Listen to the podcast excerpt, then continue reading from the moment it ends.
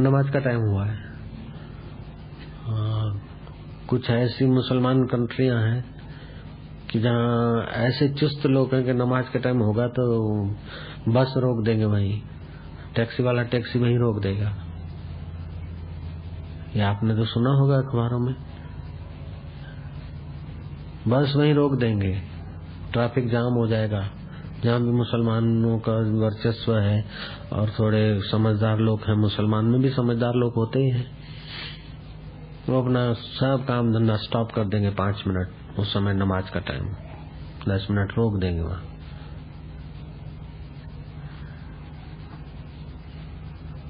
अपन लोग अपना कीमत ही नहीं समझते अपनी जिंदगी की, टाइम की कोई कीमत ही नहीं समझते, नियमता नियमबद्धता का कुछ वैल्यू ही नहीं जानते। जैसे घेटे बकरे हैं, कोई जैसा आवे चला दे, चलते रहे मरते रहे, कोई कोई मोरल ही नहीं अपना।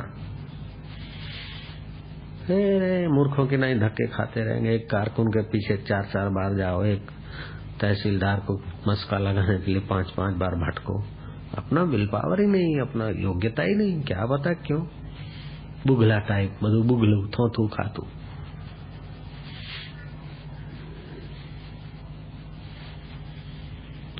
तो उस राजा ने सैर करने के लिए गया था, तो देखा एक ब्राह्मण, हर सुबह हो गया, सूरज उग गया है, ब्राह्मण इधर जंगल में भटक रहा है, क्या बात है। घोड़ा दौड़ा के राजा उधर को गया और ब्राह्मण गया था लौटे। राजा ने पूछा, ब्राह्मण भूदेव क्या कर रहे हो? भूदेव ने देखा राजा आया, ओम अपवित्र हो पवित्र हो, जहाँ बैठा हूँ वहाँ पवित्र हो चाहे अपवित्र हो बस जगह, लेकिन सब शुद्ध हो जाए। ऐसा मंत्र के प्रभाव से, शुभ संकल्प के प्रभाव से होता भी था। अपवित्रो पवित्रो वा सर्वस्तांगतो भी वा, ये सुमृत पुंडरीकाक्षं आभ्यंतरम बाह्यम शुचि ही, अतः प्रातः संध्या करिष्ये। राजा बोलता है कि ब्राह्मण देव प्रातः संध्या इधर?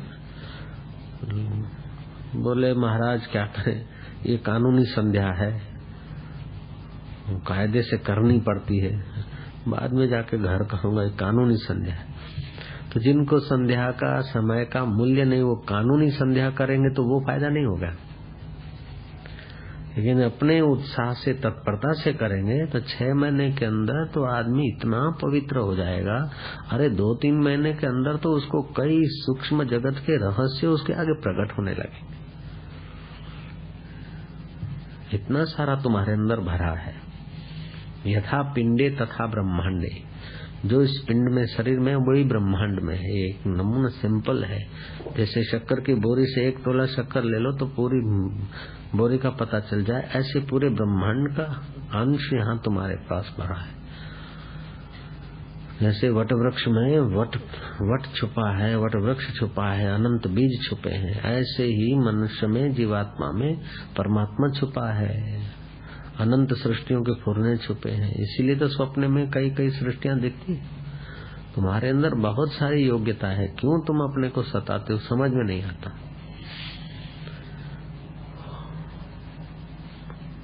अब कीर्तन करने से कितना लाभ होता है, मधुरम मधुरे भ्योपी मंगले भ्योपी मंगलम, पावनम पावने भ्योपी। कितना तुमने रटा है, कितना तुमने सुना है। और कीर्तन के बिना जैसे शोकी वातावरण हो, उपड़ीन चालता था, प्रसाद मिल गया, क्या बात है, समझ में नहीं आता। एक आदमी बुद्धू होके चल दे तो दूसरा तो कम से कम उसको अकल दे, दूसरा मूर्ख हो जाए तो बाकी के लोग तो जरा कीर्तन करें। अरे पांच बेवकूफ होके चल दे तो बाकी के लोग तो कम से कम दो मिनट बैठे, सबके सब एक दूसरे के पीछे घेटे जैसे, अपना कोई ब्रेन नहीं, कोई मोरल नहीं। क्या है जिंदगी तुम लोगों की। मुझे तो सचमुच बहुत दुख होता है तुम्हारी ये नपुंसकता देखते, का पुरुषों जैसा व्यवहार देखकर, कोई अपना मोरल नहीं, कोई अपनी तत्परता नहीं, ऐसे उठ के चल दिए, बस चल दिए, जरा देर चले गए तो बस चल दिए।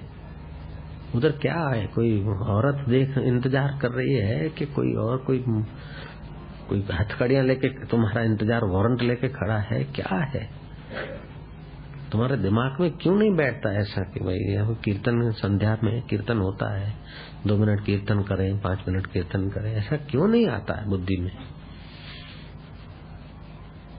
और तुम्हारे में और पशु में मुझे ज्यादा फर्क भी नहीं दिख रहा आजकल। जैसे पशु को लकड़ी लकड़ी से चलाया जाता है, ऐसे तुमको चलाऊं मेरे को शर्म आती। मेरे को कहना पड़े कि कीर्तन करो, मेरे को कहना पड़े कि तबले वाले को बुलाओ, मेरे को कहना पड़े कि ध्यान करो, मेरे को कहना पड़े कि संध्या हो गई आ जाओ। कितनी शर्म की बात है। जो घर में जाएंगे क्या बोलेंगे कि बापू के इर्द गिर्द कैसे गधे इकट्ठे हुए कि बापू परेशान हो जा रहे। मैं तो चला जाऊंगा आश्रम छोड़ के। आप लोगों के ऐसे हल्के आचरण से मेरे को तो एक दिन भी इधर भारी पड़ता है।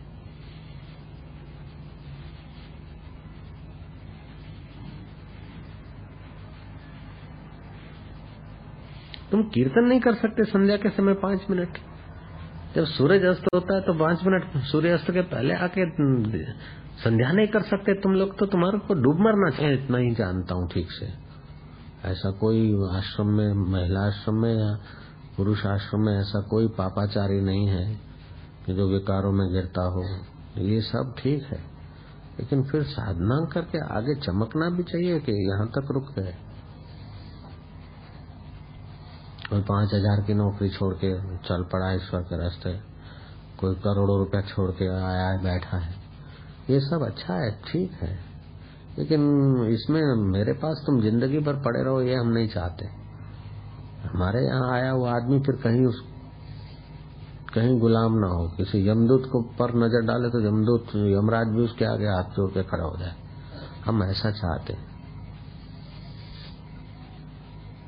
अब कौशिक डेढ़ करोड़ रुपया कमाता था साल में, वो बैठा है एकदम सिंपल होके, कोई पहचानेगा भी नहीं। क्यों? इंजीनियर डेढ़ करोड़ कमाता था कौशिक वर्ष में। फैक्ट्री है बड़ी बड़ौदा में।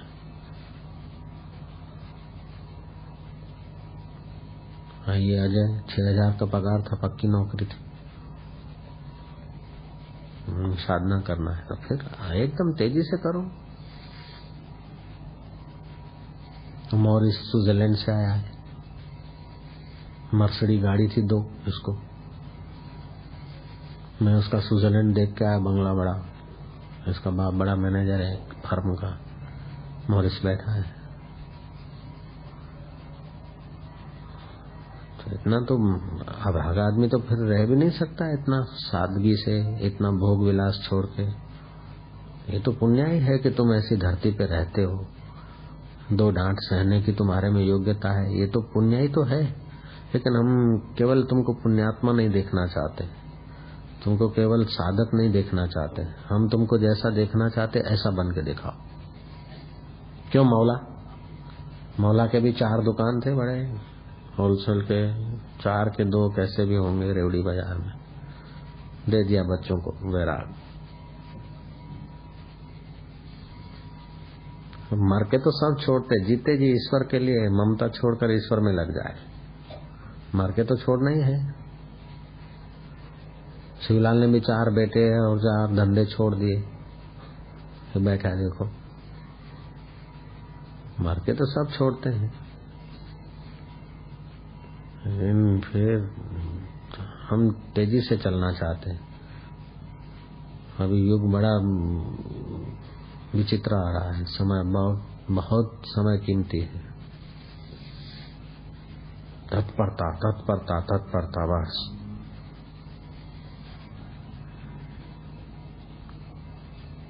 जैसे टटेटिया ने इधर से उधर से सब काम में दौड़ भाग तक करते हैं, लेकिन फिर संध्या के समय कहीं भी हो बस आटला वागे संध्या पहुंचू छे એટલે પહોંચું છે કે બાપુ ફલાણી સેવા માંગ્યો તો ફલાણા ભાઈ ને તકલીફ ને આમ કરે। ઈ તો બરાબર છે, પણ એવી રીતે ગોઠવણ કરો કે સંધ્યાના સમય ધ્યાનમાં પહોંચી જવું, કે ઉત્તરાયણની તૈયારીમાં ખેતરમાં આવી તૈયારી કર। ઈ બધું બરાબર છે, સંધ્યા કે સમય दस મિનિટ चिपक जाओ, नहीं तो फिर जहां हो वहीं करो।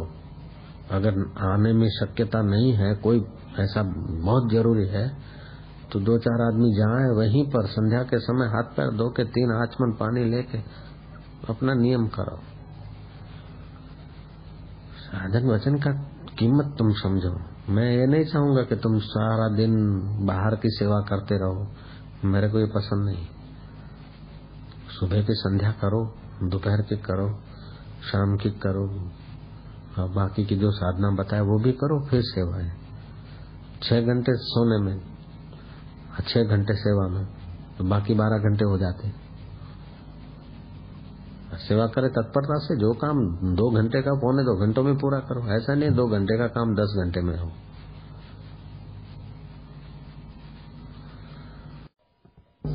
तुच्छ विचारों को पोषण देने से पतन हो जाता है। फिर साधन शुरू कर दे और तुच्छ विचारों को कुचल डाले, महान बन जाएगा। मन में मन में तुच्छ विचार तो रहते हैं, अच्छे और बुरे आदमी सबके अंदर। महान वही बनते जो तुच्छ विचारों को पोषण नहीं देते, अच्छे विचारों को पोषण देते हुए महान बन जाते हैं, अवतारी हो जाते हैं, भगवान रूप हो जाते हैं। मच्छंद्रनाथ, गोरखनाथ, कानिफानाथ, ये सब ऐसे ही हो। हलीपाव एक किसान था साधारण, हलीपाव महाराज सिद्ध जोगी चौरासी सिद्धों में उसका नाम है, हलीपाव का। बस एक बार ठान लिया ये करना है, बार लग गए, महान बन गए। योग में बड़ी शक्ति है, और योग के साथ अगर तत्व ज्ञान नहीं है तो कभी भी योग योगी रिद्धि सिद्धि के अथवा संसार सुख से फंस सकता है। तत्व ज्ञान है तो फिर फंसेगा नहीं। इसीलिए गोरखनाथ ने बहुत सुंदर बात कही, हसीबो खेलीबो धरीबो ध्यान, अहर्निश कथिबो ब्रह्म ज्ञान, खावे पीवे न करे मन भंगा, कहे नाथ में तिसके संगा। बड़े अच्छे संत हैं।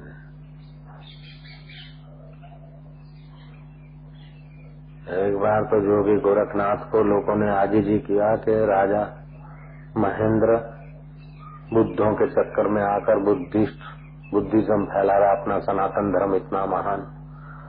ईसाईयत अथवा मुसलमान धर्म फैले फिर तो अपने धर्म में अपन रहते थे, वो अपना फिर जीवन व्यर्थ है।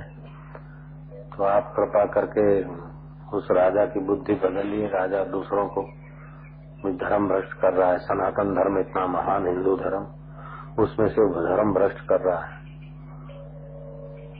योगी गोरखनाथ ऋषिकेश से आगे थोड़ा सा नीलकंठ जगह है, आपने तो देखा होगा नीलकंठ, उस पर्वत में रहते थे। खैर अभी तो सब लोग सड़कें बन गई, फालतू लोग जाते हैं, थोड़ा वातावरण फालतू हो गया। पहले तो जोगी गोरखनाथ रहते थे उस समय एकदम फक्कड़ शाही का वातावरण।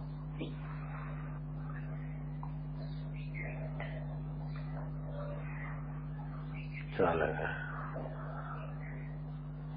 नेपाल, और नेपाल महाराज भोगमती नदी के किनारे आसन लगा दिया, पद्मासन पे बैठ के। बोले जाओ तुम जाओ, मैं महेंद्र को अपने आप ठीक करता हूँ। नेपाल में एक बूंद पानी नहीं बरसेगा। सुन लिया मेघराज, मेघराज को आदेश दे दिया, पद्मासन पे बैठे वो संकल्प लेते हैं, बादल आके खाली भाग जाते हैं, नेपाल में नहीं बरसते। पूरा वर्ष फैल हो गया, दुष्काल हो गया तो खजाने से पैसा निकालना पड़े। महेंद्र ने ज्योतिषियों को कहा देखो क्या कारण है। ज्योतिषियों ने कहा कि कारण और कुछ नहीं, कोई जोगी अपने राज्य का अहित हो उस भावना से बैठा है, समाधि करके पद्मासन लगा, इसलिए बरसात नहीं आती। ऐसा कौन जोगी है कि हमारे नेपाल के ऊपर, पूरे नेपाल के ऊपर एक छांटा पानी नहीं आने देता। जरा जांच करो। गुप्तचरों ने जांच लगाते कहा कि कुछ लोग गए थे हरिद्वार ऋषिकेश, उन लोगों ने जोगी गोरखनाथ को प्रार्थना किया कि महेंद्र राजा हिंदू धर्म के खिलाफ धर्म फैला रहा है, बुद्धिज्म, तो उससे नाराज होकर जोगी गोरखनाथ आए, भोगमती नदी के किनारे बैठे और राज्य का अनिष्ट का संकल्प लेके बैठे। तो बोले क्या करना चाहिए? अरे पुलिस पुलिस भेज के पकड़वा दो, पकड़वा लेंगे तो वो तो शराब देगा तो अपना सबका सत्यानाश हो जाएगा। साधारण आदमी को पकड़ा जाता है, वो तो जोगी है, उसके संकल्प में ताकत है। तो क्या करना चाहिए? बोले उसकी शरण जाना चाहिए। तो कैसे रिझाएं उस जोगी को?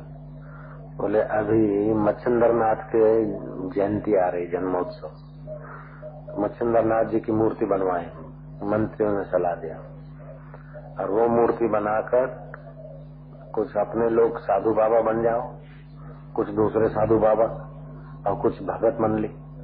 जय मच्छिंद्र नाथ, जय गोरखनाथ, जय मच्छिंद्र, जय मच्छिंद्र, जय मच्छिंद्र कीर्तन करे। तो तो जोगी है गुरु का नाम सुनकर ही आसन से उठ जाएगा, प्रणाम करने आएगा गुरु के फोटो को, खुश भी हो जाएंगे। जब खुश हो जाए तो तुम आशीर्वाद मांग लेना। राजा महेंद्र को ये बात जच गया। हम मच्छिंद्रनाथ के रथ में मच्छिंद्रनाथ जाए,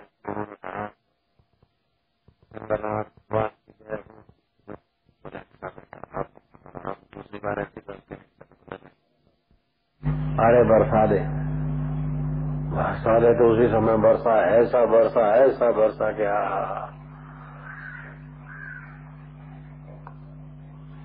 लोग धन्य धन्य कहने लगे।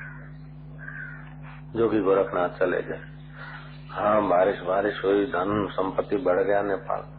फिर दूसरे साल बुद्ध भिक्षुकों ने महेंद्र को जरा मस्का पालिश किया, और महेंद्र ने फिर चालू कर दिया बुद्ध बनाना।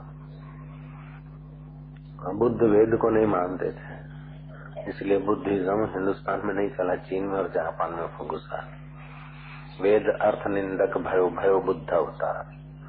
बुद्ध ईश्वर को नहीं मानते, शून्य तक पहुंचे थे, कुछ नहीं है। थे आदमी अच्छे, सज्जन थे, लेकिन तत्व ज्ञान वेदांत वेद को नहीं मानते।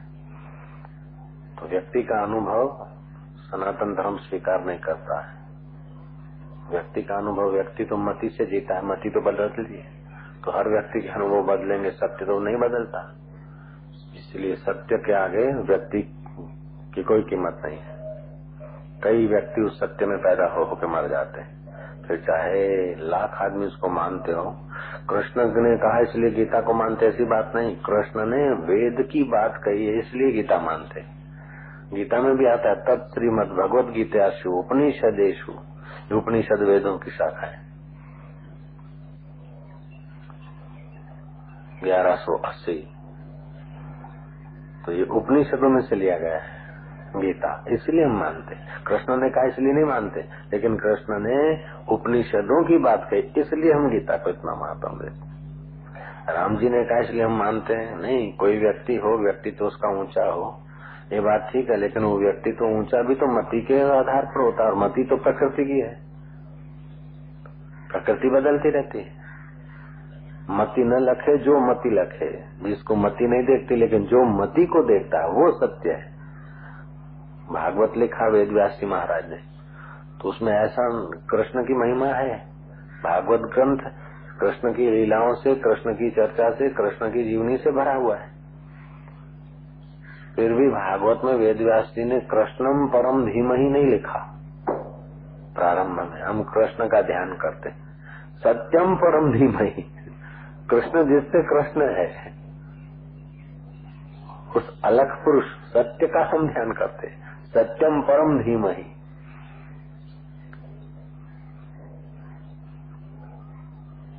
सत्य है वो शिव भी है, सत्य है वो सुंदर भी है। सत्यम शिवम सुंदरम। कृष्ण की आकृति तो आई चली गई, लेकिन सत्य तो उसके पहले था, अभी है, बाद में रहेगा। राम जी आए, धन्यवाद, खूब प्रणाम, लेकिन राम जी का श्री विग्रह आया और विलय हो गया। सत्य विलय नहीं हुआ। हम वो सत्य का ध्यान करते, सत्यम परम धीमहि। आज गोरखनाथ अपनी मस्ती में, इसने फिर सनातन धर्म के विरुद्ध बुद्धिज्म का, बुद्ध में भगवान को नहीं मानते बुद्धिज्म, महात्माओं को जरूर मानते, भिक्षुकों को, बुद्ध को जरूर मानते, लेकिन बुद्ध के पहले भी तो कोई भगवान तो था। बुद्ध को भगवान मानने लगे, बुद्ध में भगवान प्रकट तो हुए, ठीक है, शांति प्रकट हुई, दयालुता, सारे सद्गुण थे। वेदांत के साथ बुद्धिज्म बहुत दूर तक चलता है, आखिर आकर रुक जाता है। बुद्धिज्म कहता है कुछ नहीं कुछ नहीं, सब मिथ्या है, कुछ नहीं कुछ नहीं कुछ नहीं, तो क्या है, बस कुछ नहीं है, कुछ नहीं तो फिर शून्य। तो वेदांत ने कहा शून्य है कि नहीं उसको देखने वाला कौन है? शून्य स्वयं प्रकाश है कि पर प्रकाश है? शंकराचार्य ने बुद्धों से शास्त्रार्थ किया। अच्छा, कुछ नहीं है कुछ नहीं करते करते, दयालुता का प्रचार करते करते लोग कायर हो गए। चलो सब कुछ नहीं, इसके लिए क्या लड़ना झगड़ना, सहलो सहलो, एकदम पोचे हो गए माई कांगड़े। फिर मुसलमान आते हैं, अहिंसा परमो धर्म करके बैठ जाते हैं, लड़कियां लेके घसीट के ले जाते हैं, बाप देख रहा है बेटियां लेके जा रहे हैं, क्या करना है, क्यों दुख देना है, कायर था घुस गया। फिर शंकराचार्य का अवतार हुआ और बुद्धिज्म का ये प्रभाव हटा दिया हिंदुस्तान। सत्यम परम धीमहि बुद्धम शरणम गच्छामि संघम शरणम गच्छामि। बुद्ध और बुद्ध के संघ की शरण जा रहा हूँ, उसका बड़ा फैलावा हो गया। सत्यम परम धीमहि, सत्य का ध्यान करो, बुद्ध के शरण जा रहे, संघ के शरण जा रहे, मूर्ख कहीं कहे। फिर भी भिक्षुक बचे तो वो प्रचार प्रसार कर रहे थे, तो शंकराचार्य के शुभ प्रचार से भी लोग जगे हुए थे। कोई सनातन धर्म वाले लोग बुद्धिज्म में नहीं जाते थे, तो राजा राजदंड के भय से कई लोग चले जाते। तो महेंद्र फिर प्रभावित हो गया और बुद्ध भिक्षुकों के पास प्राण को नियंत्रण करने की साधना है, तो दूसरे को वश कर लेते। प्राण नियंत्रित है तो जितना सूक्ष्म प्राण होगा उतना दूसरे को वश कर सकेगा। जोगी योगियों का तो कहना है कि प्राण को अत्यंत सूक्ष्म करो तो सूरज और चंद्रमा को अपने स्थान से तुम हिला सकते हो, गेंद की नाई उनका उपयोग कर सकते हो, प्राण शक्ति में इतनी ताकत है। और तुम्हारी प्राण शक्ति सूक्ष्म है तो तुम जब बोलते हो तो जितने एरिया में रेंज में निगाह डालते हो वो सब के सब लोग तुम्हारी वाणी से प्रभावित हो जाएंगे। प्राण शक्ति में बड़ी ताकत है, प्राण उपासना में। ये सब बहुत जानता हूँ, लेकिन कोई साधक मिले, अधिकारी मिले तब खोले, क्या करूँ। खड़िया पलटन लट्ठागिरी सुनान सुना करने वाले।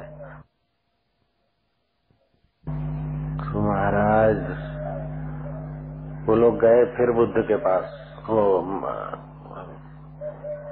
गोरखनाथ के पास, कि आपने आशीर्वाद दिया था, बरसात हुई थी और महेंद्र सुधरा था, फिर बिगड़ गया हमारा, और अब तो एकदम पहले से भी जोर शोर से लोगों को सनातन धर्म से हिंदू धर्म से गिरा रहा है। बोले हिंदू धर्म इतना महान और उससे गिराने वाला राजा, ये कैसे हो? बोले वो गुरु जी आप पधारो देखो। अच्छा, अब उसको एकदम ठीक करना पड़ेगा। जोगी गोरखनाथ फिर चले आए हरिद्वार हिमालय के उन इलाकों से वापस नेपाल, आसन लगा के बैठे। तो उनकी सेवा में एक महिला बुद्धि बड़ी श्रद्धालु पवित्रम आई थी, जिसका पति देव हो गया था, बुद्धि थी, एक छोटा युवान सत्रह अठारह साल का लड़का था, उसका नाम था वसंत। तो वसंत और वसंत की माँ जोगी गोरखनाथ की सेवा ससुरा टहल चाकरी, लकड़ ले आए धोने के लिए, आटा मांग लाए। जोगी गोरखनाथ ने एक बार कहा कि वसंत मिट्टी ले आ नदी से, और उसके माटी लाए माटी लाए इतनी बड़ी माटी लाओ, इतनी सारी मिट्टी लाओ कि उस मिट्टी से एक सेना बनाएंगे अपन। वसंत को पता था कि गुरु जोगी गोरखनाथ जो कहेंगे वो हो जाएगा, लेकिन हिचकिचा के मिट्टी की सेना, थोड़ा मन में संदेह हुआ। बोले तू बना तो सही, मैं बबूत से प्राण प्रतिष्ठा उनकी कर अभिमंत्रित कर दी, वो ही मिट्टी की सेना तेरे साथ युद्ध करने चलेगी। जब आदमी संकल्प से रात को कितनी सेना बना देता है स्वप्ने में, स्वप्न में बना देते ना सेना, तो तुच्छ संकल्प वाले गृहस्थी भोगी लोग भी स्वप्न में सेना बना देते, तो जोगी जागृत में बना देते, इसमें क्या संदेह। सेना बना दे, प्राण प्रतिष्ठा कर दे, जहाँ वसंत उस महेंद्र पर अभी चढ़ाई कर ले। और जो मिट्टी के सैनिक बनाए थे पुतले, उनमें प्राण प्रतिष्ठा कर दी, चेतना से अभिमंत्रित करके बबूत लगा दे, और सब जवानों को लेके वसंत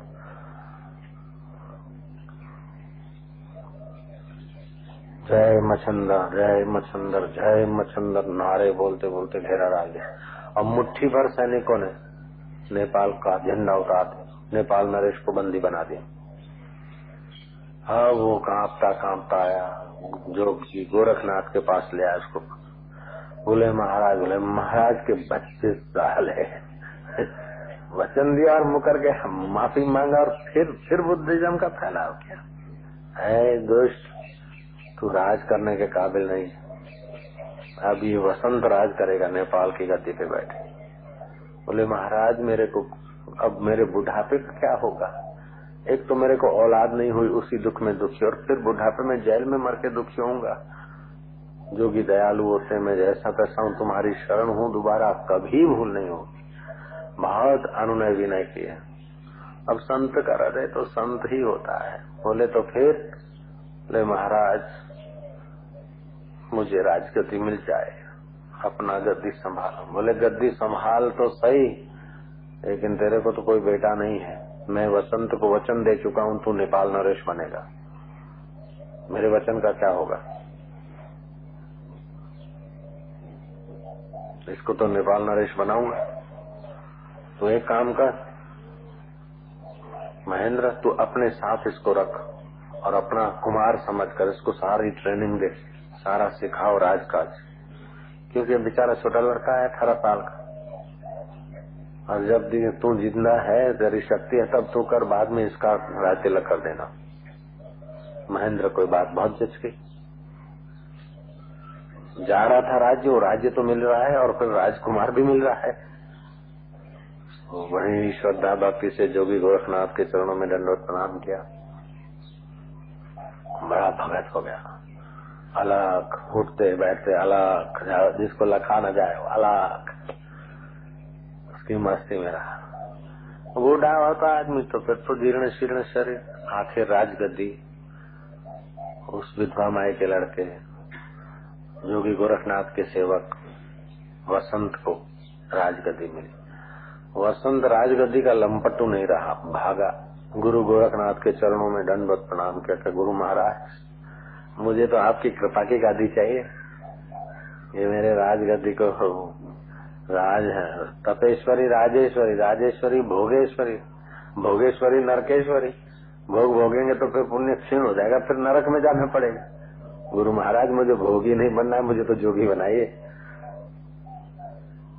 गुरु महाराज बड़े खुश हुए, बोले बेटा तू भोग में भी जोग कमा लेगा, गुरु का वचन खाली नहीं जाएगा, भोग में भी जोग कमा लेगा, राज भोग भोगते भी तू जोगी रहेगा। बोले गुरु जी तुम्हारी याद बनी रहेगी तभी तो होगा, गुरु कृपा के बिना तो जोग कैसे होगा। बोले तू सोच ले कैसे होगा। उसके मन में प्रेरणा हुई कि अब जो भी हमारे कुटुंब में बच्चा पैदा हुआ अथवा राज्य में कोई बच्चा पैदा हुआ, उसका नाम जो होगा होगा, लेकिन उसके पीछे मेरे गुरु गोरखनाथ का नाम रहेगा। तो कोई भी बच्चा पैदा हुआ फलाना कौन के गोरखा, गोरख का दिया हुआ। तब से नेपाल में गोरखा परंपरा चली, नेपाल के गोरखे मशहूर है। और दूसरे लोगों की अपेक्षा, दूसरी जाति के लोगों को तुम नौकरी पे रखो, चौकी में रखो, उसकी अपेक्षा गोरखा ईमानदार होता है, ये इम्प्रेशन अभी भी है। यूं वसंती वसंत जो था गोरखनाथ का शिष्य था, उसी ने ये परंपरा चलाई।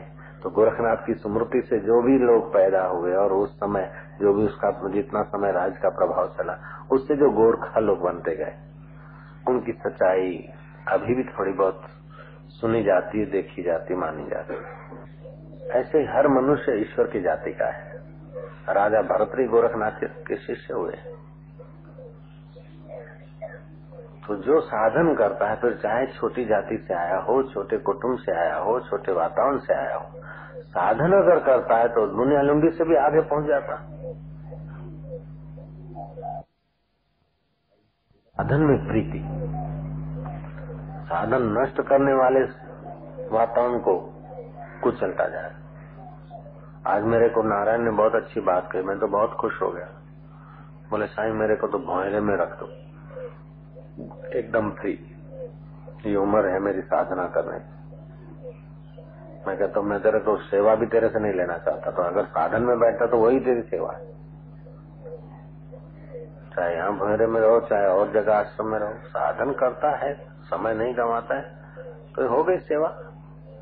और साधन करके तुम जो तैयार होगे वो तो लाखों की सेवा करोगे। कई साधुओं की भी सेवा करने की मैं करोड़ों रुपया दे जाऊं। उसने बोला आप मेरे को करोड़ों रुपया दे जाओगे, फिर भी अगर मेरे साधन नहीं तो मैं नहीं संभाल। मेरे को बहुत अच्छी बात लगी, हम खुश रहे। हालांकि ये गलती करके आया, देर से उठ के आया, फिर भी इसको प्रायश्चित था। और ये बात जो थी माओ का ऐ सुन रहा है, हम बड़े प्रसन्न हुए। ईश्वर के रास्ते कोई भी जाता है तो संत तो प्रसन्न होंगे।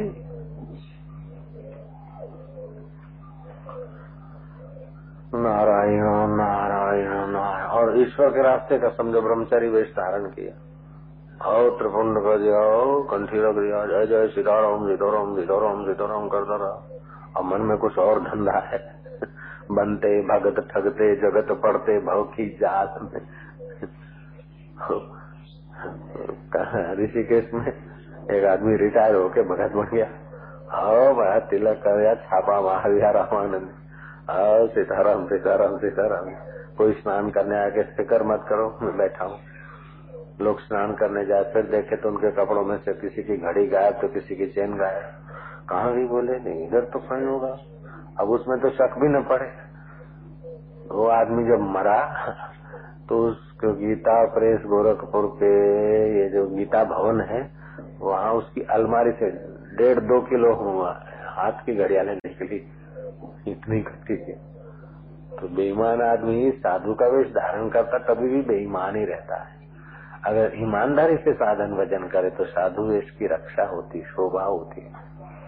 और साधु वेश में बेईमान लोग घुस जाते तो सच्चे साधुओं को भी लोग बेईमान समझते, भजनानंदी साधुओं का भी अपमान हो जाता है, क्योंकि बेईमान लोग ज्यादा घुस जाते हैं। तो फिर भजनानंदी को पहचानने की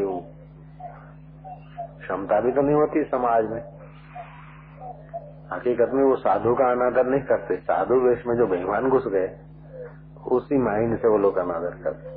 अगर पता चल जाए कि साधु है भजनानंदी और कुछ अपने में, तो फिर लोग लाइन लगाते दर्शन के लिए, पूजते, देश परदेश से आते हैं।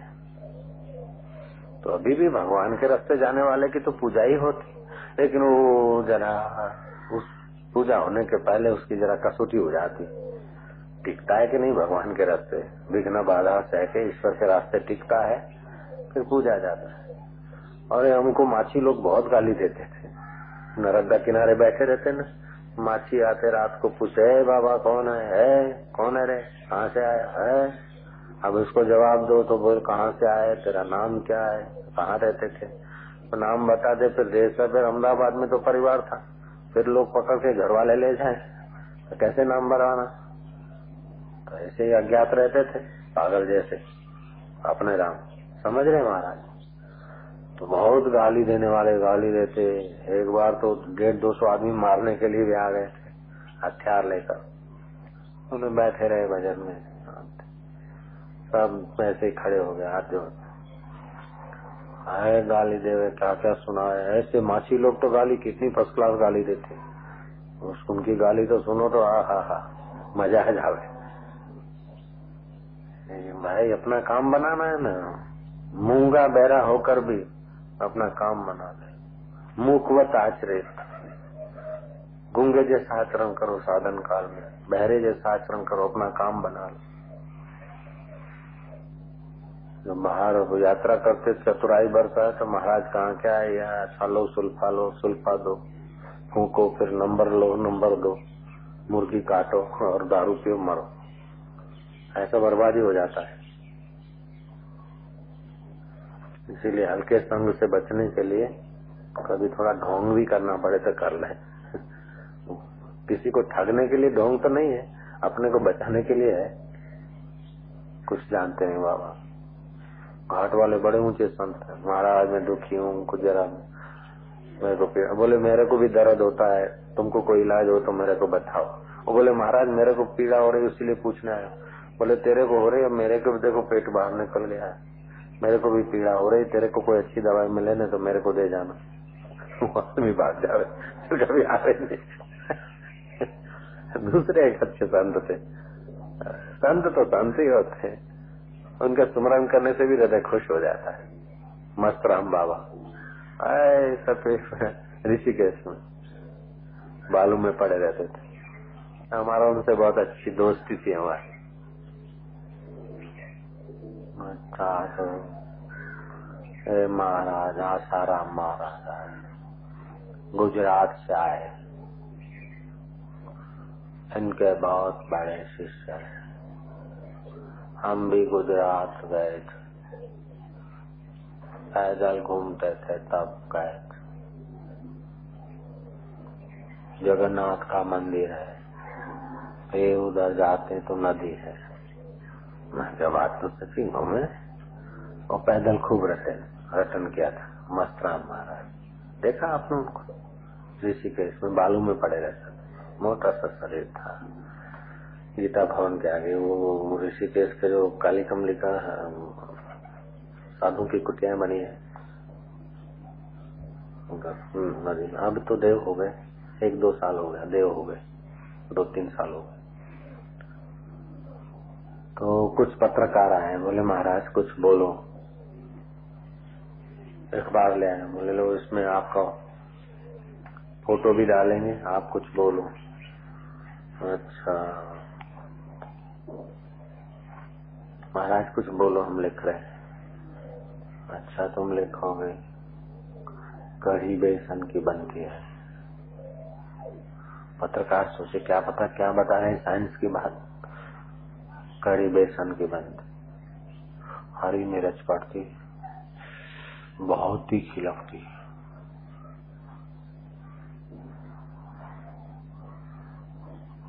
महाराज आप कुछ उपदेश दीजिए। बोले हाँ हाँ बेसन है ना, बेसन में पानी पड़ता है,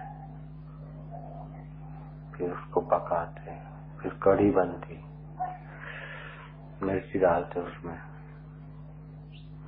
बस बार बार कढ़ी बेसन की बनती है। पत्रकार बोले महाराज क्या हो,